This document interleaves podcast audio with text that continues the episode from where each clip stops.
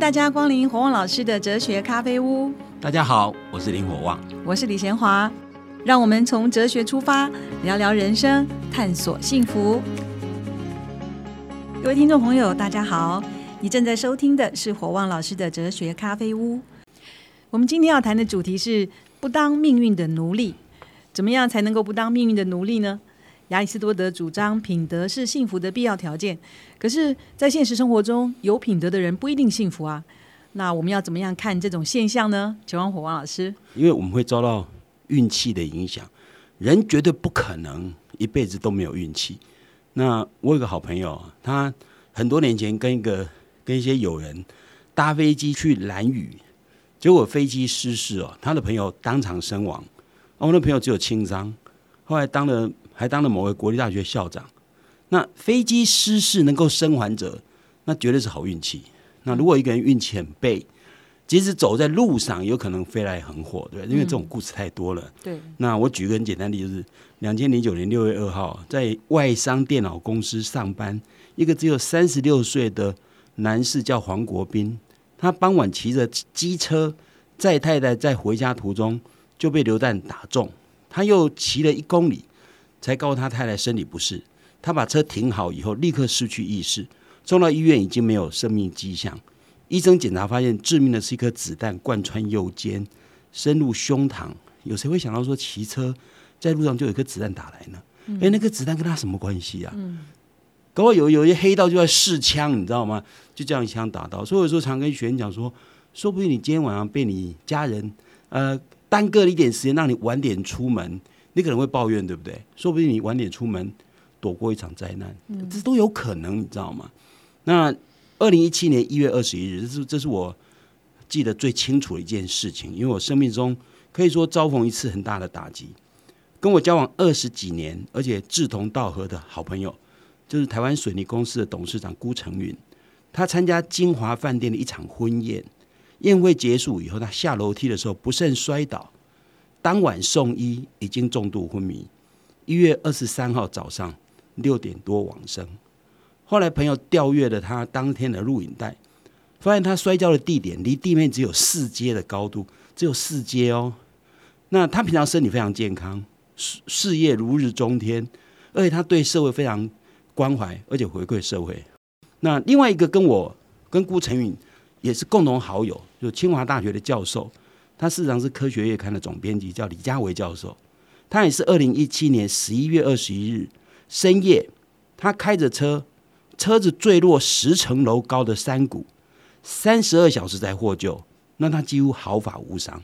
你想看一个人从四阶楼梯摔倒，一个从三十公尺高掉下去，前者是致命，后者安然无恙。你说这是什么？这叫天威难测。嗯，再举一个例子。二零二一年四月二日上午七点十六分，这是清明年假的第一天，一辆开往台东满载四百九十八人的四零八支泰鲁格号，从树林出发，行经花莲的清水隧道，突然撞击落轨的工程车，列车出轨后造成四十九人死亡，二百一十三人受伤，这是台湾七十三年来最大的火车灾难事件。我想大家都知道这件事情，就泰鲁格号的事件啊。那东吴大学校长叫潘维大，他本来已经买好这个班次的列车，忽然心血来潮，觉得自己年纪大了，不需要这么早就抵达活动现场，于是他临时告诉他的秘书说要改搭下一班列车。这个心血来潮是什么？就是一念之转哦，他能躲过一场灾难。如果他不是这样，也许他的人生就完全改观哦。那几乎没有人可以摆脱命运的玩弄，所以想要追求一个美好人生。如何处理运气问题？这应该是每一个人的必修课了。就是你碰到好运的时候，当然很高兴；那你碰到坏运怎么办？那运气可以分两种，一种是先天的，比如说一个人长相如何，比如我常讲我长得很丑，智商高或低，你的肤色、种族、性别，甚至于你是害羞还是生性活泼、内向还是外向，也不能改，你也没办法改。脾气温和还是浮躁，不管你喜不喜欢。一生下来，老天爷就就塞给我们的特点，这是我们没办法改变的东西。嗯，那那你要选择父母是谁吗？你有资格选择吗？你你没办法选择你的出身，所以这是先天的。另外一种运气是后天，就像我刚刚讲的黄国斌，你在路上会碰到子弹流弹打过来，你在路上会碰到野狗追咬？你出外旅游搭上了游览车会不会出车祸？你进入职场碰到同事是谁，老板是谁？其实真的很难说哈。嗯，所以这些都是后天的，嗯，都是运气。所以运气好的时候，说不定有人在穷困潦倒就中了大奖，然后一夕致富，你知道吗？所以，所以，所以这是一个是先天，一个是后天。那先天的运气是固定的，比较好处理。我认为，我认为处理方案就是认了嘛，哦，啊，认命嘛，就是你长得丑就认命嘛。有些不认命去美容呢？可是认命并不是消极，其实是积极。你再美容，像我再美容也不可能比金城武帅嘛，对不对？所以有些东西就是你，你，你，你认了。一个人承认自己丑的时候，那就不要参加选美嘛，对不对？如果丑的人参加选美，那不是自取其辱吗？啊，如果你或者你选择职业，就不要跟美丑有关嘛。像我，像我就说我我选择的职业就是当老师教书，人家不会管你长得美还是丑啊，对不对？所以，所以事实上你认了，你反而反而心里就宽了。嗯，那丑人，所以丑人也有丑人走的路嘛，也有适合丑人可以走的人生理想嘛。事实上，我常常讲说，人丑就丑了。抱怨没办法改变这个事实啊，所以设设法让你内在变美，这才是改变运气的良方。嗯，所以我常常先天的运气就是认命嘛，诚真诚的面对自己，做自己嘛，一样可以找到自己适合的路啊。相反，如果你长得很帅，长得很聪明，我常常跟你讲，女生如果长得很漂亮要小心，因为跟你交往的男生搞不好是因为你漂亮，你知道吗？这其实反而要小心，你知道吗？要分辨。对，这是先天的。我觉得先天其实很很容易的，我认为先天很容易，就是认命嘛，我就是这样嘛。那我这样人要就来，不要就算嘛，对不对？那一样可以做为社会做很多事嘛。但是后天的比较难处理，因为后天的是没有人知道你下一刻会碰到什么，你知道吗？所以没有人可以先先准备，我先准备好厄运来了我怎么处理？你怎么知道会碰到什么厄运？那所以我常常讲说，后天的运气这件事情真的是呃世事难料哈。那我我提供各位一个一个态度，因为我自己。硕士的时候念的是儒家，我觉得儒家儒家的那种尽性知命的态度值得学习。用现代话讲，就是一切就尽人事，其他就大概就听天命。就我能做的，我尽力做。这个观点主要的精神告诉自己说，不论你从事任何事情，你都要先把自己的力量尽了。嗯，一旦尽了，其他事情就不用管。我们如果进一步分析啊，这种生活态度，尽兴里面那个尽，以及知命里面那个知，其实是关键。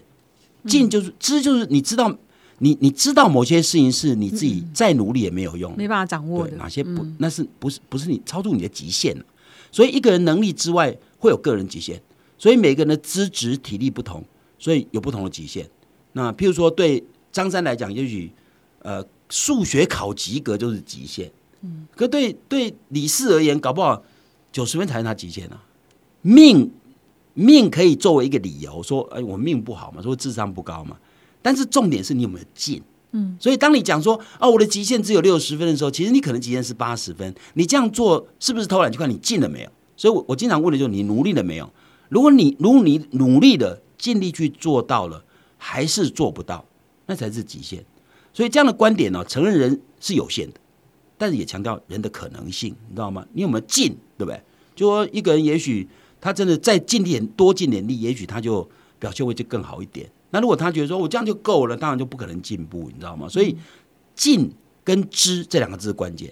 你要知的意思代表说我我已经尽力了，结果我真的尽力，我只能考六十分，我就不用羡慕别人考八十分，因为那是你的极限，你知道吗？所以一个人有没有知有没有进哦？这是关键。所以儒家的知命哦，不是宿命论哦，不是说所谓宿命论就是说你这么努力，再怎么努力也没用啊。天注定，你懂吗？嗯，哦，你不用太努力了，你你下一辈子怎么过活，早就天就注定了。比较消极，嗯，这非常消极。所以宿命论是否认人的努力会造成改变，他你就等待命运的降临。但儒家的知命，并不是把一切都推给命，而是承认有命，承认人有命嘛，承认人有，就承认人有极限嘛。承认人有极限这件事情其实很务实哦，人都有极限，有谁说他没有极限的？所以我知，我知道。我知道某些东西就是我的极限，所以承认某些东西是我人力不能及。那用什么样的态度面对命呢？儒家提出来就是知嘛，就你知道，知道有命。就像日常生活里面经常讲说，只问耕耘不问收获，其实就是最好的说明哦。耕耘，你要耕耘，一天要工作多少多少小时，你可以决定。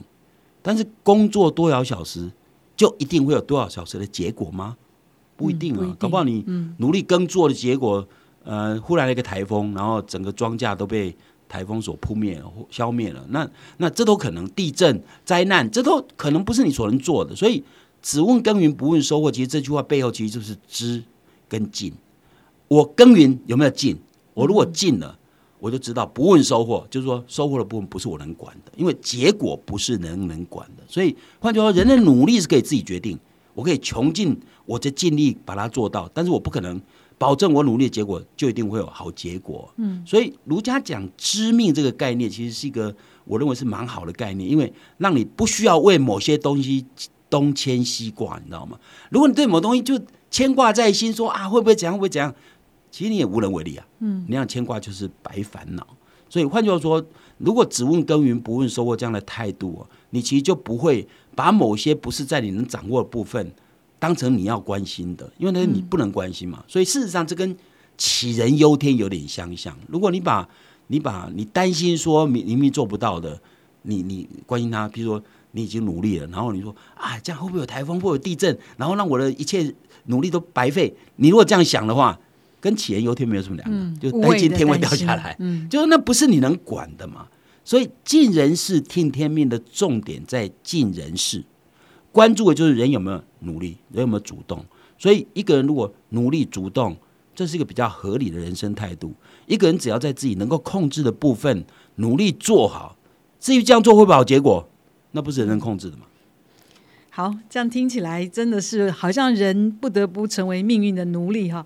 有的我们常说造化弄人，也刚刚听了黄老讲那么多故事，真的是也觉得很感慨，也觉得那是事实。那这个命运呢，分先天的呃跟后天的。刚才黄老师说，先天的好处理，你认了就好；可是后天的，好像有品德的更可以面对。那怎么做呢？我们休息一下，待会儿再继续讨论。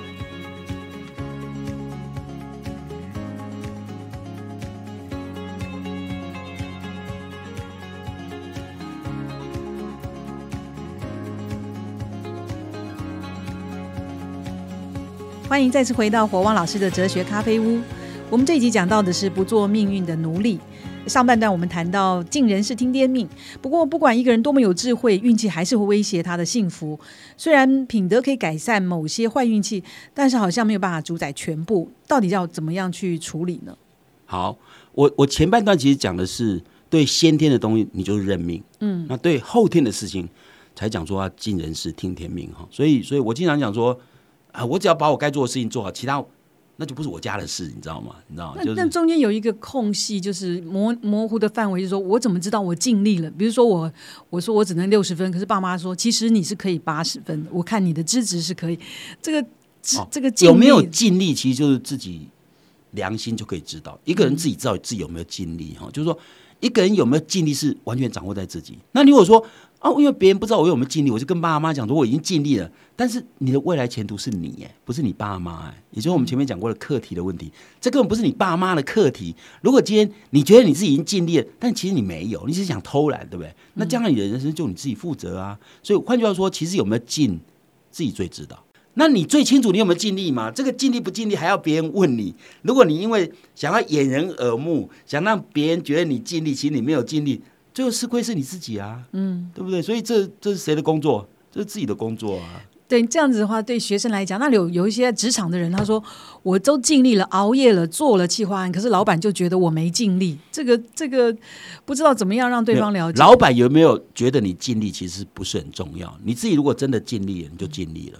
老板觉得你没有尽力，是因为老板高估了你。我我觉得是这样。我觉得你要让老板知道说，老板你真的高估我，我能力就是这样。所以能力只有这样就做有这种能力能做的事，这样就好。就像我常讲，如果一个人他只适合当科员，却一定要当总经理，搞不好公司整个被他搞垮，然后自己也没赚到钱，你知道吗？所以换句话说，人要有自知之明，你知道吗？某种程度，自知之明不是不是消极，是积极。就像我刚刚讲，认命也是一样，就你认定就是这种能力嘛。所以，所以一个人只要尽了力了，那运气再不好的运气，其实你也说，那我没办法，我真的没办法掌握运气嘛。但是我可以掌握的是我可以控制的部分。所以儒家的尽性之命就是尽人事听天命，其实我觉得是一个还蛮好的生活态度。我自己从年轻时代，其实就是因为这个态度，让我自己做我觉得可以做的事，我做不到那就算。嗯，不需要过多的担心，这个跟幸福感也有关系。当然，当然，因为一个人如果担心那些，就像我讲，杞人忧天就是这些，担心天会掉下来，每天都在担心就好了。那他的日子怎么过嘛？所以人的心如果心灵不平静，心里如果不悲哀，或者心灵如果烦恼，那不可能是幸福嘛。所以这些都跟幸福有关。所以尽兴知命这这四个字，事实上跟人的幸福观绝对是密切相关。这其实也是一种品德，你知道吗？你有没有尽力，对不对？你有没有知道你的能力的极限？像这些东西都是对自我了解，对你自己你自己的自己该怎么做有一份关怀，你知道吗？嗯，如果能够学会这样的呃生活态度，一定是非常的舒服哈。那可是问题，怎么样面对厄运会夺走这种品德者的幸福呢？对，这个这个我们用亚里士多德来讲，我刚刚讲的是用儒家这个一般状况之下，你如果碰到不好的运气啊，你就想说，那是不是我能管的？我不是我能管的，那我就算了，你知道吗？那亚里士多德为什么认为说品德没有办法保证幸福？就是因为他建议他的经验知识上面，幸福很容易受到运气的伤害。所以当运气重造成的伤害如果是重大的话，一个品格再好的人，可能也没办法阻挡他所造成的不幸啊。那我刚刚也在讲过说。一般的坏运气，比如说考试当天生病，所以考试成绩不佳，或应征一个工作，面试官正好是你得罪光他的人，这运气算是不好的。但这种对幸福影响其实不大啊，因为你只要品德好，你都可以克服这些坏运气啊。那但如果运气极差，伤害够大，品德再好的人也可能很难得到幸福啊。我们可以举再举一个例子，这是一个这也是非常有名的故事啊，就是美国。作家叫 Harper Lee，他在一九六零年出版了一本获得普利斯奖的小说，这本书名叫做英文叫《To Kill a Mockingbird》，后来改编成电影，台湾译成叫把它翻译成叫《梅冈城故事》，那大陆就直接译名叫《杀死一只知更鸟》。嗯，这个小说的核心是描述一个小镇的律师叫 Atticus Finch，他为一个黑人叫 Tom Robinson 辩护。这是一场很重要的辩护啊！那 Robinson 被恶意指控哦，强暴一名白人的女性。好，这个故事因为发生在奴隶制度取消后数十年的美国南方，这样指控几乎是致命的。因为因为那时候虽然奴隶制度已经取消了，但是在美国南方，事实上事实上，美国一直到一九三几年还有哦，不止六到到六几年还有所谓的黑白种族隔离的事情。所以你想想看，在在一九六零年代，那时候的那时候的这个这个这个一个一个黑人被指控强强暴女性，这几乎是致命嘛。嗯，那 Finch 知道这个情景，他他仍然全身投入帮 Robinson 辩护。那这个故事呈现了人类的邪恶，就是愚笨的残酷、无意义的仇恨、明显的不正义。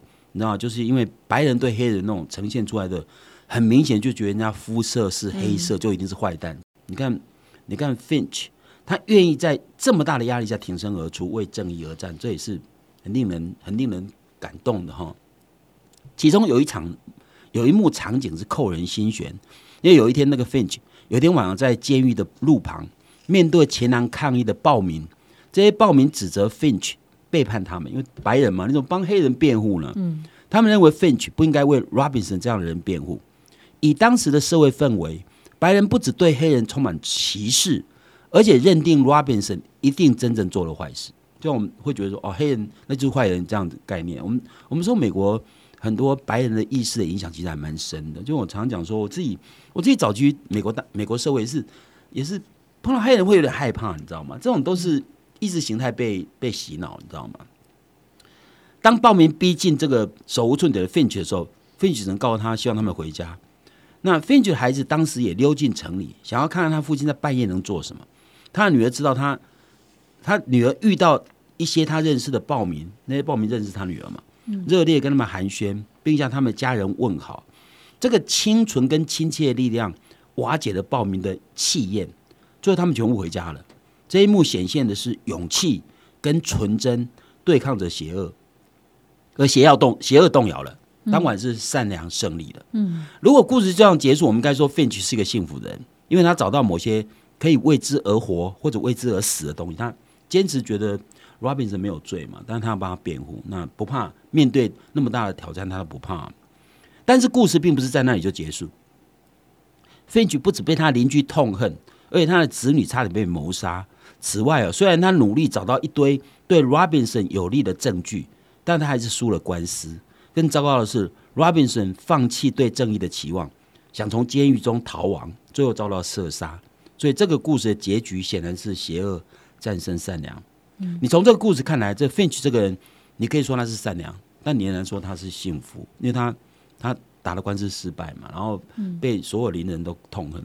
所以这个故事的总结是：幸福并不是属于每一个人应该拥有他的人。就是说，Finch 这样正派的人应该拥有幸福啊。如果如果按照苏格拉底讲法，他这么善良应该是幸福。那但最后结果他并没有。也就是说，所以说从这个也可以说明说，呃。一个正派正直人，如果因为运气很差的时候，我们很难也难的真的得到幸福。所以从这个可以引申说，我们人作为一个人，其实是主体。所谓主体，就是我可以主动做些什么，但是也是客体。所谓客体，就是我们会受命运的摆布。所以我们常常实际人生里面，如果运气再差，再好的人可能也可能也不幸福啊。那这个故事讲完，其实就是说，那那怎么办呢？运气很差，那怎么办呢？我们接下来要用，呃，所谓的苏格拉底这一派跟所谓的斯多葛学者，他们认为品德就可以足以保证幸福，就品德是幸福的充分条件，用来弥补。所以我为什么讲说，虽然我们认为说品德是幸福的充分条件，主张一个人只要有品德就可以得到幸福，这样的主张虽然有点可笑，但它里面有点道理，可以给我们一些启发。嗯，所以，所以面临重大的。灾难跟不好的运气，我们人是不是可以不做运运运气的奴隶呢？还是可以？因为我们可以从呃主张道德是幸福充分条件的那一派主张里面得到一点智慧跟启发。哇，很棒啊！如果这一集你听进去了，有很多很多的观念可以帮助我们，真的可以活得很幸福啊！虽然我们不得不在命运之下低头，可是也有一些路径是可以可以找到啊又新又活的路哈。那这边有一个呃观众特别提出来，就是说黄老师常常讲说，呃，他好像在一个演讲听到你说，学生说老师你运气很差，你生在那个年代，结果说你说你们的运气才差，这个命运这个词他们会觉得。难道呃，生在富二代家就是好运吗？他们也不觉得。那这个运气差跟不差，是不是在乎自己怎么看？重点我常常讲过，说如果运气不是非常非常糟糕的状况，像呃呃受伤变成半身不遂啊之类的哈，或者变成植物人，除非这种重大的灾难，否则一般的运气来讲，重点在你怎么解读它。就是说，如果你解读你的环境是不好，你就是不好；如果你解读，哎，这个环境搞不好对我是一个挑战，也也许是你的能力。整个可以在那个这个苦难中磨练出来说不定，所以所以事实上这一块我一再强调，就是说你的环境就是你的环境，你没办法改变。重点是你怎么解读环境。所以这个解读的能力听起来，黄老师都从正面去解读。你生辛苦啦，家里对你不公平啦，或者是任何碰到的事情，都会解读成正面。这个很正常啊，因为人都想过幸福人生嘛。嗯，如果你用负面解读，你只有更差，嗯，对不对？所以如果想。我想摆离摆摆脱那样的困境的时候，我只有往哎，我还有路可以走吗？你知道吗？但我走出一条路，就是人生幸福的方向啊！所以，如果你觉得很差很差，没路没路，那你就你就一旦抱怨，一旦唉声叹气，然后怨天尤人，那你这样人生怎么可能过嘛？对不对？嗯，好，谢谢黄老师。我们这一集呢，先讨论到这边，下个礼拜再见喽。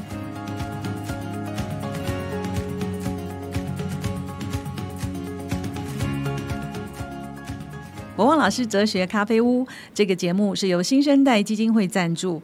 你可以到脸书留言提问，也可以到官网查询节目更多的内容。我们节目每个礼拜四都会更新，欢迎准时收听。今天节目就进行到这儿，我们下一集再会，拜拜。